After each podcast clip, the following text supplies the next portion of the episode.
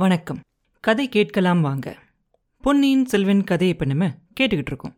படகுல இளவரசர் போய்கிட்டு இருந்தார் இல்லையா? அப்போ அவர் உன்னை கவனிப்பாரு. அந்த கால்வாயில நிமிஷத்துக்கு நிமிஷம் அந்த நீரோட மட்டும் அதிகமாகிட்டே இருக்கிறத கவனிப்பாரு. படகு அதில் தத்தளிச்சு போய்கிட்டு இருக்கும். முருகையன் அதை செலுத்துறதுக்கு ரொம்ப பாடுபட்டுக்கிட்டு இருப்பான். புயலோட வேகமும் வினாடிக்கு வினாடி அதிகமாகிக்கிட்டே இருக்கும். ரெண்டு பக்கமும் மரங்கள் எல்லாம் அப்படியே உடஞ்சு விழுந்துகிட்டு இருக்கும். நந்தி மண்டபத்துக்கிட்ட வந்துரும் படகு. அப்ப பார்த்தா அந்த நந்தியோட தலை வரைக்கும் தண்ணி வந்திருக்கும். இளவரசர் அது கிட்ட வந்த உடனே ஒரே தாவா தாவி அந்த நந்தி மண்டபத்துக்கு மேலே இருக்கும் இல்லையா அந்த மண்டபத்தோட மேல் பகுதி. அது மேலே ஏறி நின்று சுத்திலையும் பார்ப்பாரு பார்த்தா புயலோட வேகம் ரொம்ப அதிகமாக இருக்கும்.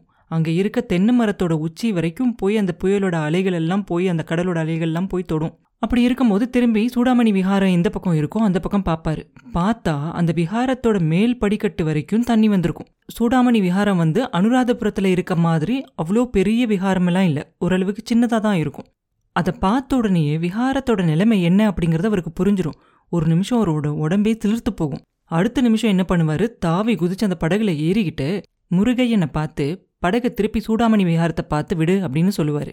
யார்கிட்டயும் எதிர்த்து பேசி அவனுக்கு பழக்கம் இல்லை இல்லையா? அதனால இளவரசர் சொன்ன உடனே அவனும் மறுபேச்சே பேசாம சரின்னு சொல்லி சூடாமணி விஹாரத்து பக்கமா விடுவான் படக. வரும்போது ஆன வேகத்தோட போகும்போது கம்மியா தான் ஆகும். கொஞ்சம் வேகமா தான் போவான். ஆனாலும் இளவரசருக்கு ஒரு ஒரு நிமிஷமும் ஒரு ஒரு யுகம் மாதிரி தெரியும். விஹாரத்துக்கு பக்கத்துல வந்து பார்த்த உடனே தான் தெரியும். அதோட ஒரு மாடி வரைக்கும் தண்ணி வந்திருக்கும். கிட்டத்துல வந்த உடனே இளவரசர் தாவி குதிச்சு ஒரு மண்டபத்துல எங்க தண்ணி இல்லையோ அந்த மண்டபத்துல குதிப்பாரு. குதிச்சுட்டு ஒரு ஒரு அறையா திறந்து பார்ப்பார். அந்த அறையிலெல்லாம் நிறைய தண்ணி புகுந்திருக்கும். அவரோட நெஞ்சு வரைக்கும் மார்பு வரைக்கும் இருக்கும் தண்ணி. அவர் எதை தேடி வந்தாரோ அது ஒரு அறையிலையும் இருக்கவே இருக்காது. ஒரே ஏமாற்றமா இருக்கும். இந்த மாதிரி நிறைய அறைகளை திறந்துகிட்டே வந்துட்டு கடைசியா புத்தரோட சிலை இருக்கும் இல்லையா? அந்த அறைக்குள்ள போவாரு. அங்க போய் பார்த்தா அந்த புத்தர் சிலையிலையும் அந்த புத்தர் சிலையோட நெஞ்சு வரைக்கும் தண்ணி வந்திருக்கும். சரி இங்க ஏதாவது கிடைக்குமா அப்படின்னு சொல்லி கீழே குனிஞ்சு வேற தண்ணிக்குள்ள பாப்பாரு. அப்ப அவர் எதை எதிர்பார்த்து வந்தாரோ அதை கண்டுபிடிச்சிருவார். உடனே ஆஹா அப்படின்னு சொல்லுவார். சொல்லிட்டு அந்த புத்தர் சிலை கிட்ட போய் பார்த்தா புத்தரோட காலை பிடிச்சுக்கிட்டு அதை கட்டி பிடிச்சுக்கிட்டு அந்த ஆச்சாரிய பிக்ஷு படுத்திருப்பார்.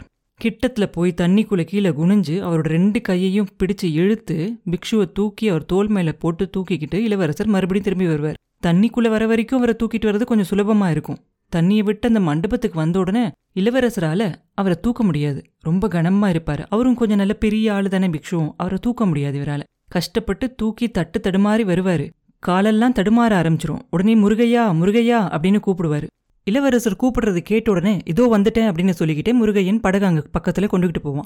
பொன்னியின் செல்வர் ஆச்சாரிய பிக்ஷுவை தூக்கிக்கிட்டு படகை பார்த்து வேகமா வராரு. அவரோட கால்கள் எல்லாம் தடுமாறுது. அப்புறம் என்ன நடந்துச்சு? அப்படிங்கறத அடுத்த பதிவுல பார்ப்போம். மீண்டும் உங்களை அடுத்த பதிவில் சந்திக்கும் வரை உங்களிடமிருந்து விடைபெறுவது உண்ணாமலே பாபு. நன்றி.